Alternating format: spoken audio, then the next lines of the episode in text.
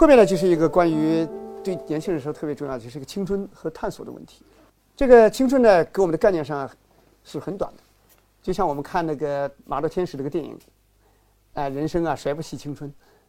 很短，但是呢，对一个年轻人来说，青春也可以特别长，就看你是怎么在里边度过的。就我特别感动我一个电影，就是岩井俊二拍的这个《岁月物语》。《岁月物》里边为什么青春那么漫长？里边那个北海道少女于野某月，她在北海道的时候，高中的时候，她的高一级的学长特别的会音乐，啊，她作为一个少女来说，特别的喜欢他，但是呢，只是在心里暗恋。结果学长呢，最后考到这个东京武藏野大学来了。这个女孩子就是某月呢，她就。下定决心也要考到这个武藏野来。王月本来他的成绩是不行的，但是就是为了爱情，这一年，他一天一天的奋斗，一天一天的在这里，啊，在这里苦学，终于考到了这个武藏野。他听说学长在一个书店打工，啊，他要去看他，就是在这么一个过程里边，啊，把一种心事拉得很长很长，哎，很长，不像我们现在的讲快节奏。就是他那个青春变得非常不一样，青春我们就让它变得怎么慢一点，哎，就是你的一份情感，你让它在心里边长，哎，而不是说让它像一个气球一样唰就飘出来了。这样的青春呢，变得就非常的深情。这个电影里面的细节非常好。最后那个摩耶到了那个书店见了学长，学长也不认识他，他自己在书店里边转转着转着看了一本书，在那个书架子上很高。他就招呼了个学长，学长就拿梯子过来，要拿踩着梯子上去看。学长去拿书了，然后王一仰起头来看着他，因为我也知道自己的脸型、自己的神情，就是阳气人这个是最美丽的、最好看。学长拿了书回头一看，哎呦，就有点呆住了。哎呀，一下子，啊，这就是这个让那个学长心里面一下子就，我们说一个男生喜欢一个女生，有时候就是一瞥，啊，就是一瞥，那一瞥以后可能再也没有了，哎，但是呢，心里面永远去不了了。学长已经心里不安定了。哎，收收收钱的时候，就开始问他你是哪个学校？啊，他说他是武藏野大学的。啊，他说你从哪里来的？说从什么什么。哦，就说原来他也是这个学校。哎，然后呢，两个人，哎呦，最后就开始对上了。最后他出书店说下雨了，那个那个那个学长赶快进去，一些顾客以前留下来的破伞拿出来给他找一把。哎呀，所以这一把打开看看。不合适，这把打开看看不合适。然后那个钢琴那个配乐配得特别好，所以青春就有这些东西啊啊，他显得内心深处又又庄重啊，又真挚啊，又又深长，这个青春就很长了变得去。但是另外一方面呢，青春确实也很残酷。这个里边呢，我们看那个《挪威的森林》的时候，心里面就特别感慨。那里面那几个人，我特别感慨就是那个出梅和那个永泽。因为出美在传统来看那么好一个女孩子，她呢对永泽的希望就是什么呢？很简单，就是每晚给人心上人抱在怀里，生儿育女就足够了。永泽跟那么多女孩混不清楚，那么风流，克制不住的要要去犯性，但是呢，初美就是那样，哎，始终如一的爱着他，所以看着有点凄惨，但是初美呢，她不改初衷，所以最后你看这个结局。初美最后最后终于，只能在永泽的这种粗暴下，只好离开他。后来跟另外一个人结了婚，结婚以后过了两年就割腕自杀了，就一辈子就献给了这个情感，哎，献给情感。但是这种残这种残酷是我们看得见的残酷。青春的残酷里面还有另外一面，就是永泽和初美的爱情里边，你仔细的体会，你可以发现一个问题。因为初美的要求和他的心境和他的情感太单纯，太明细了。永泽是一个很自由的人，对他来说是一个巨大的框范。如果接受初美的爱情的话，永泽要做出的反回报，就要对自己做巨大的这种梳理，对自己要做巨大的改变。所以对永泽来说，这也是一个丧失自由、特别难以接受的一种生活方式。因为你一次，你我一次有赋予你，我跟别的女生又去风流去了，然后你宽容我，其实我心里就加重了一份罪感。然后呢，下一次我再去，你又宽容我，又加重一份然后再去，再积累了那么多，对永泽来说啊，他的负欠是太多了，所以他如果真的跟初美在一起，对他来说的话，也是一个很沉重的选择，所以反过来说，你不能说是玩世不恭。他通过这种的这种泛性，来表达自己的自由度。所以就有点像劳伦斯写那个小说《请请买票》，有一个小伙子在那个矿区，特别特别的英俊，很多女孩喜欢他，他一口气谈了前前后后谈了十一个女朋友，结果第十一个呢是个厉害角色，看着他又想抛弃他了，结果这个女朋友就把前面谈的十个前任都能找到一起，然后大家一起呢，十一个女孩把这个男生叫到叫到这个一个小屋去，说要跟他聊点高兴的事，去了以后呢，门一锁一扣起来，今天必须选一个。告诉我你到底要哪一个？哇，那个男孩子看着这一帮人，哎，还笑笑的，哎，以为他们开玩笑呢。后来一看这女孩子这么严肃，他就想打马虎眼儿啊，这个想用这种朦朦胧语言来，你看这是必须今天要说清楚。结果他含糊糊不肯说，不肯说很可爱。如果一个男孩子他真正是游戏主义彻底的话，那今天我就假定说一个，逃出困境，然后呢再反悔就完事了。但是他死不肯说，他就是不肯说今天。所以这个时候就显示他自己内心深处，对真正要要要一个爱情要要承诺下来，他还是显得很庄重的。十一个女孩一看这个样子，打，然后十一个女孩，我说一个男孩打四五个不行，打十一个男孩女孩打他，把他打得落花流水，趴在地下。一开始他还在地下，呃，就就叫，后来慢慢的叫也叫不出声来了。结果那有十一个女孩就是爱他的，所以一看到他出现这个样子，其实各个心里都有点，又是怕又是疼。后来各个悄声轻声气他就溜走了，所以这个男孩子其实打的也没怎么样，一会儿爬起来，这个就说永泽这种人啊，我们经常看到他的这一面，很风流，很不负责任，但是其实在另外一面上，他又是非常非常的有自己的严肃性，所以这就是残酷性，生活就没法收拾，好和坏就混在一起，所以《龙与森林》里面就写出一片这种相互之间的刺痛，然后相互之间的有。有有高度的期待，还有一个问题呢，就是青春本身呢，就像就像风中的蒲公英一样的飘忽不定的。典型的电影就像那个尼克尔斯的那个毕业生，啊，毕业生一个大学生毕业以后，很清纯，太幼稚，太幼稚的人呢，就说他很容易被周边的各种事情所引诱，他没有选择性。青春有时候出现这个问题，就没有选择性，啊，这个很好，哎，接受下来，哎，其实错了。但是呢，只好不停的在在试错。所以这个本呢，他刚刚结束，刚刚大学毕业，遇到鲁滨逊太太，一个一个中年女人，用性来有引诱他，因为认识个女人，后来认识他女儿伊莱恩，啊，结果又爱上伊莱恩。就说我们说一个人在年轻的时候，他会什么人都爱，啊，什么都是目标。呃，就说一个人如果什么书都喜欢看，那这个人就完蛋了。他是一个三百六十度的人，他还没有形成自己的选择。青春最危险就在这里，啊，就觉得世界上有这么多好东西，啊，是，然后在里面就转圈儿，所以爱情保持不住。其实爱情没有确定性，很容易被替代，因为很多人失恋以后很痛苦。但是假如另外跑出来一个，哦，很英俊的或者很漂亮的，啊，觉得还不错的，我马上就，哎，就就投入到心里面去了。所以这毕业生写的是非常好的。后来他看到他女儿，最后他最后才慢慢体会到自己深爱他女儿。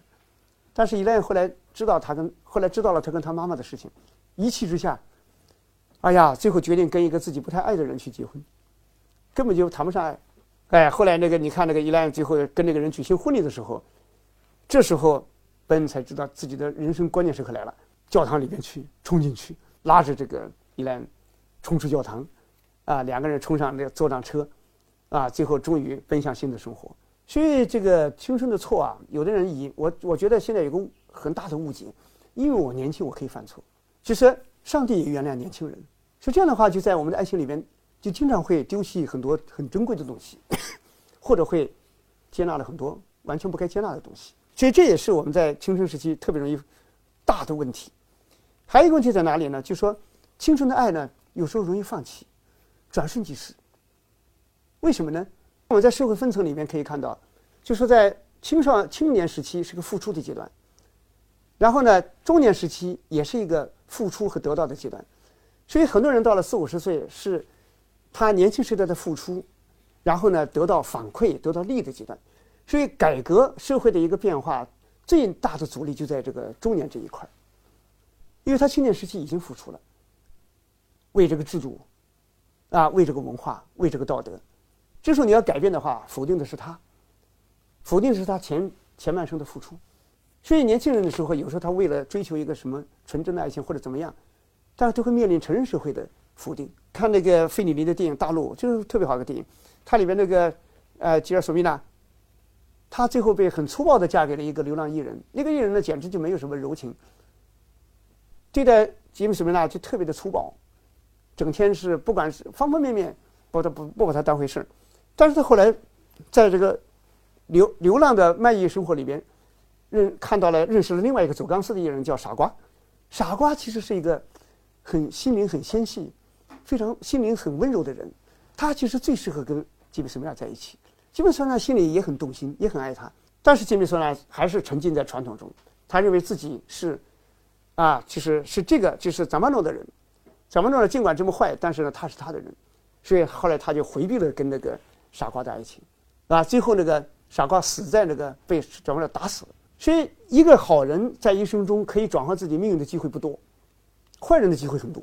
因为人太善良，所以这个吉米·苏呢就放弃了自己人生中唯一的一个爱情出爱情出道通道，就是那个所谓的善良是一个社会的标准，是被以中年为核心的这个这么一个年龄层强强制的在维护的东西。所以杰米·苏呢后来最后在大病之中被扎马诺抛弃，走到那里最后流流浪，在个海边被一些人发现。然后呢，收留他，身体已经特别差了。呃，随后的生命的最后几年，他有个小号，啊，就经常吹这个一个曲子。早马诺后来过了几年，他们演出到这个地方，忽然听到有人哼这个歌曲，这个歌曲只有吉米斯梅纳会。后来就他去打听是谁谁教你们的，才知道这么回事。怎么了？那时候心里面才觉得，才体会到痛。所以我们说，在青春的时候，这个爱啊，要珍惜它，不要以为。用那个社会的格式一衡量不对，然后赶快就放弃掉，啊，反正那是可能是在你一生中可能有时候是只有这一次相遇，可能以后就没有了。所以吉米·索纳的这种悲剧，在很大一个程度上是自己的放弃。所以有些东西真的是是闪闪而过的东西，匆匆而过的东西。有些东西是很恒定的横在你面前，让你接受。所以你如何去辨别？哎，如何去能把握住？你的那种真实的生命的存在，哎，能够把能够在这个一个那么微小的一个打开里边，在它没合上的时候，啊，就能把生命啊灌注进去。还有一个问题呢，就是我们在青春中啊，有时候你会想，你会遇到一些特别好的东西，别人给你的情感什么，但是你会拒绝。为什么会拒绝呢？因为两个的生命阶段不一样。所以我们看那个呃这个普希金的那个《叶普克奥涅金》的时候，就特别。有感触的一点就是，那时候那个大家的，这么一个十六岁的少女，她看到城里来的这个奥涅金，一下子心里边特别爱慕他，然后给他写了那么优美的一封信。那个信里面说啊，说哎，我知道是上帝把你送来的，保护我直到坟墓的边缘。我在梦中早已看见你，说就在梦里，你已经是那么可亲，你动人的目光令我站立，你的声音震动了我的灵魂，这么深爱。但是奥涅金看了以后，一点感觉没有。奥尼金是个什么人呢？他还在人生的路上，还在不停的颠簸的去去旅行、去探索，啊，去把自己当做一个世界的一个啊流浪者。他给大家的回信，他就说：“我与幸福早已诀别，我的心和他冰炭不容。你固然十全十美，但我却完全不值得你垂青。说，请先生吧，我以良心保证，别管我的爱情怎么热烈，日久生厌，它就会变冷，我们的婚姻将痛苦的终结。”就是他自己对这个自己这份感情做的。一个判断，其实他自己说的不是很真实，他根本就不爱她，他为了安慰一个女孩子，啊，这样来说，所以我们在生活里面经常会这种不对位。但是，一时过境迁，又过了啊几年，奥涅金吃足了苦，忽然才知道当年大家呢是把他全部的身心啊呈现出来爱他，他才知道在这个世界上再也不会有这个东西。所以这时候他到了莫斯科，又。看到大加了，大加呢已经嫁给一个将军了，他又给他写信，这下是变成他表达自己的一种爱情。但大加呢回信给他，说是亲爱的奥涅金，啊，我心里是多么的爱你，但是现在我已经是一个别人的妻子，我已经是就是完全不可能的。青春里边你会有一次或者几次，啊，这样一个特别美好的相遇，但是呢，你当时看不清楚，啊，你会把它排斥掉。所以我们说，一个人可能我们在一生中啊。你本来你最好的生活，你已经失去了。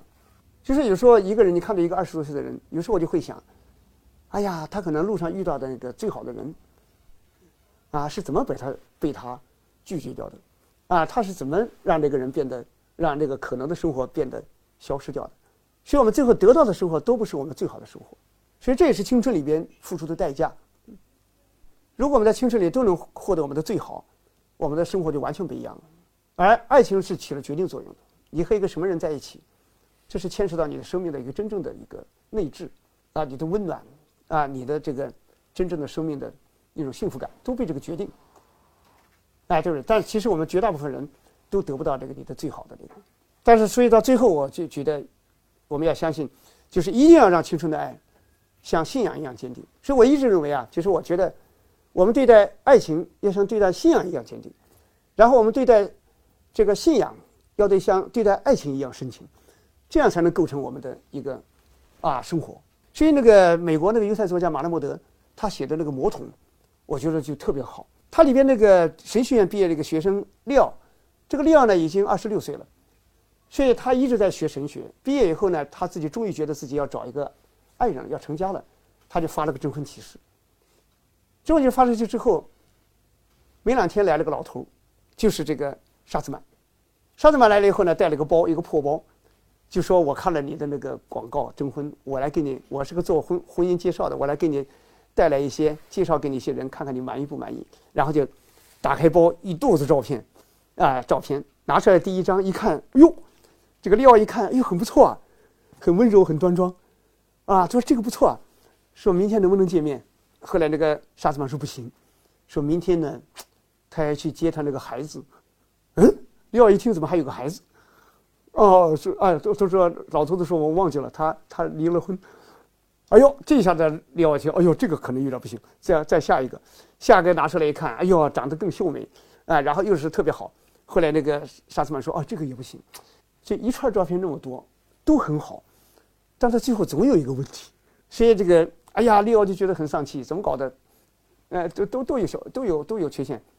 后来老头说：“之后我这次不行，我以后另外给你介绍一些。”然后就把那个照片放回包。放回包的时候，那个利奥发现你那个包里还有一张没拿出来，就说：“你那怎么那张不拿出来？”那个廖说：“这个根本就不配你。”那个廖说：“哎，我想看看。”哎，老头说：“不用不用，教养又差，这个家境又差，根本不值得你看。”后来那个呃那个廖一听更要看，后来就拿出来一看，他觉得哎呀很温柔，啊人看着也很端正，啊什么什么哈，就说哎呀我想见他，那老师说不行不行，后来就走掉了。走掉之后那两天廖就睡不着觉，他整天想起最后那张照片。后来他终于找到那个老头子，说我还是要见那个。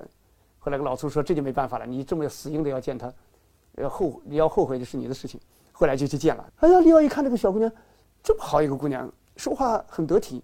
哎呀，也很有修养，也很就是，一看就是平凡人家培育出来的那种很很很善良、很端正的女孩子。又跟他窜了三千步，最后他跑去跑跑去找沙子了，啊，说是我要跟他结婚。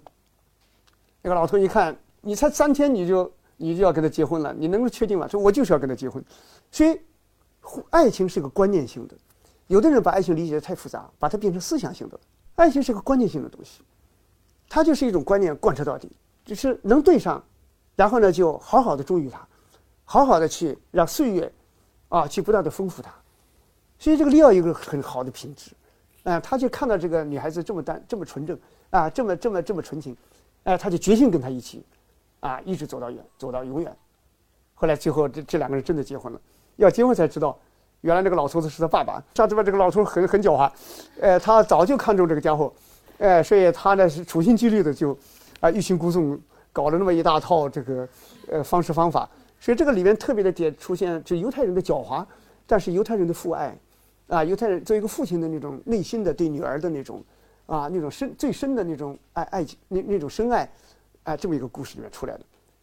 但是呢，更感人就是那个利奥，啊，利奥，利奥对于这种啊他自己的那种心理感觉，从心里面去爱一个人，然后一生相信自己，就是说。每个人真正能有爱情的人是肯定有爱情自信，很多爱情的被溃败都是没有爱情自信，都是在观察，不停的敏感，啊，这里行不行，那里行不行，哎，不停的在怀疑，这些怀很多怀疑，它是一个就像蚁穴一样的来攻破一个大堤，啊，最后让你崩溃，所以利奥身上有一种特别特别好的像信仰一样的信仰一样的爱情。